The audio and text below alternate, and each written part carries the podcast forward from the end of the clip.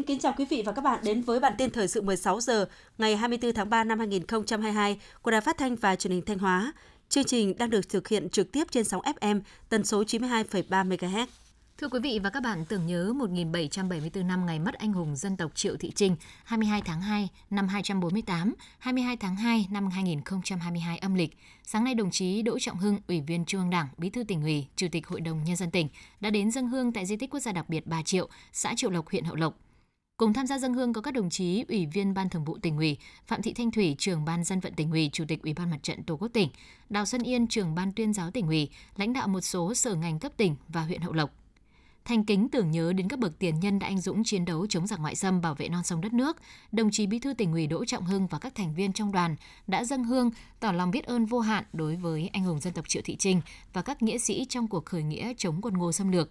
Cuộc khởi nghĩa của bà Triệu tuy không thành công, nhưng tinh thần khí phách, lòng quả cảm và sự hy sinh anh dũng của bà đã trở thành biểu tượng của người phụ nữ Việt Nam anh hùng quyết tâm đánh giặc giữ nước. Trước anh linh bà Triệu và các tướng sĩ đã anh dũng hy sinh cho sự nghiệp đấu tranh bảo vệ Tổ quốc, đồng chí Bí thư tỉnh ủy Đỗ Trọng Hưng và các thành viên trong đoàn đã thành kính cẩn cáo về những thành quả trong xây dựng phát triển của tỉnh, cầu mong cho quốc thái dân an, tỉnh Thanh Hóa ngày càng phát triển, trở thành cực tăng trưởng mới ở phía Bắc của Tổ quốc.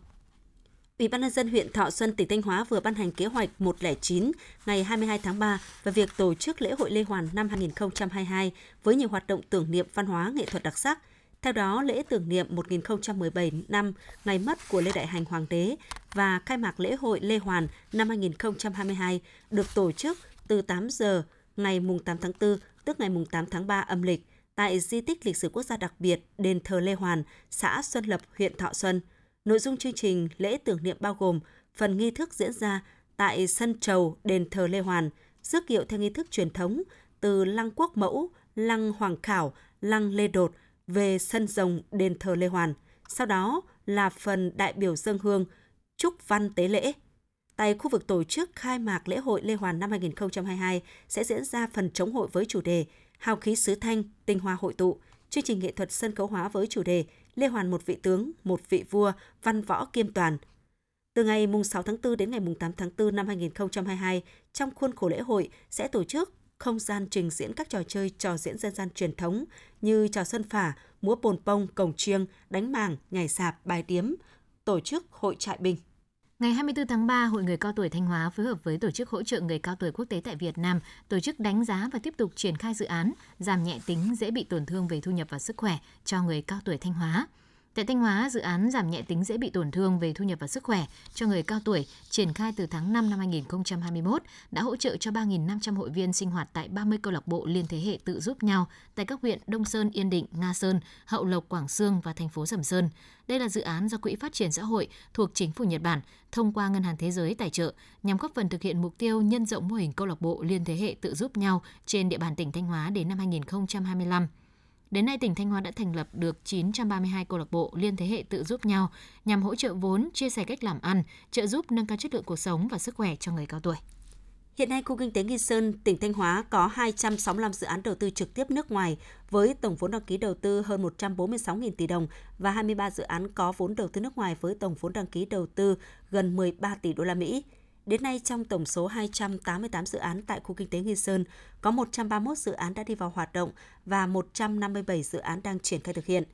Hiện Ủy ban nhân dân thị xã Nghi Sơn, Ban quản lý khu kinh tế Nghi Sơn và các khu công nghiệp tỉnh Thanh Hóa đang tích cực nỗ lực hỗ trợ các nhà đầu tư hoàn thiện công tác giải phóng mặt bằng, triển khai thi công dự án đúng tiến độ.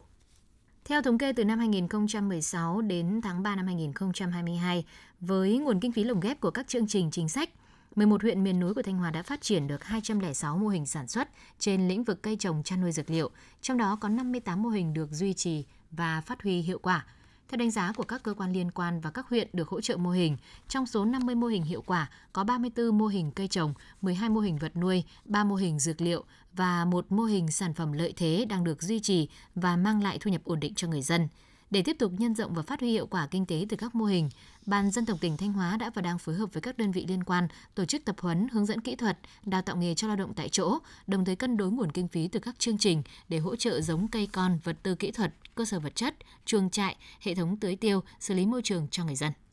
Từ ngày 15 tháng 3, lực lượng chức năng của tỉnh và các địa phương đã tập trung trên các tuyến địa bàn trọng điểm có các mỏ khai thác vật liệu xây dựng và công trình thi công san lấp để kiểm tra xử lý phương tiện xe ô tô tải vi phạm về tải trọng, chở hàng hóa vượt quá chiều cao, chiều dài của xe, cải tạo cơ nới kích thước thành thùng xe, đặc biệt để ngăn chặn triệt để các phương tiện vi phạm. Ngoài việc yêu cầu lái xe hạ tải, lực lượng chức năng còn kiên quyết cưỡng chế cắt bỏ thành thùng phương tiện cơ nới. Đến nay, sau 10 ngày thực hiện nghiêm túc kế hoạch 96, các lực lượng chức năng trên địa bàn toàn tỉnh đã phát hiện và xử lý 626 trường hợp xe tải vi phạm, trong đó có 99 trường hợp vi phạm tải trọng, 101 trường hợp chở hàng hóa quá kích thước thành thùng, tạm giữ 50 phương tiện với tổng số tiền phạt hơn 2,8 tỷ đồng.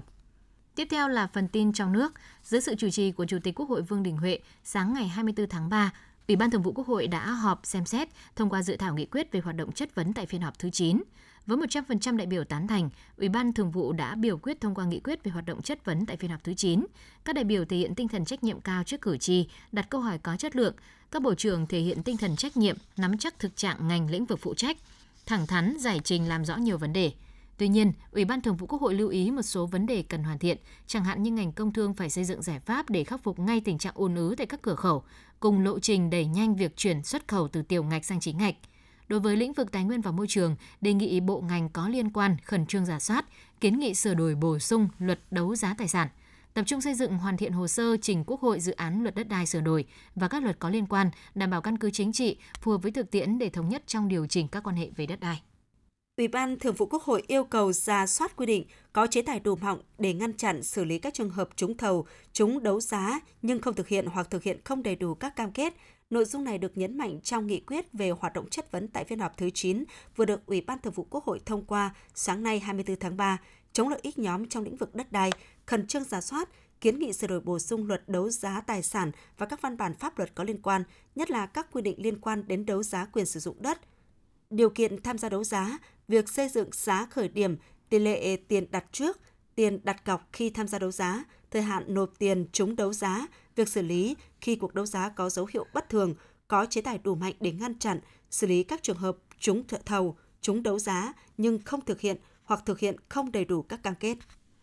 Ngân hàng Nhà nước vừa phê duyệt đề án phát triển Trung tâm Thông tin Tín dụng Quốc gia Việt Nam CIC đến năm 2025, định hướng đến năm 2030. Theo đó, Trung tâm Thông tin Tín dụng Quốc gia Việt Nam sẽ đổi mới toàn diện hoạt động để khẳng định vai trò và vị thế trong hệ thống cơ sở hạ tầng tài chính quốc gia là đầu mối dữ liệu tín dụng của ngành ngân hàng, kênh thông tin quan trọng hiệu quả cho hoạt động chỉ đạo điều hành, thanh tra giám sát và ra quyết định của ngân hàng nhà nước, đáp ứng đầy đủ kịp thời yêu cầu của các tổ chức tín dụng, chính sách ngân hàng nước ngoài trong hoạt động kinh doanh tín dụng và quản trị rủi ro. Ngoài ra, Trung tâm Thông tin Tiến dụng Quốc gia Việt Nam sẽ phát triển các dịch vụ thông tin trực tiếp cho khách hàng vay, góp phần nâng cao khả năng tiếp cận tín dụng và đảm bảo tính minh bạch của thông tin tín dụng.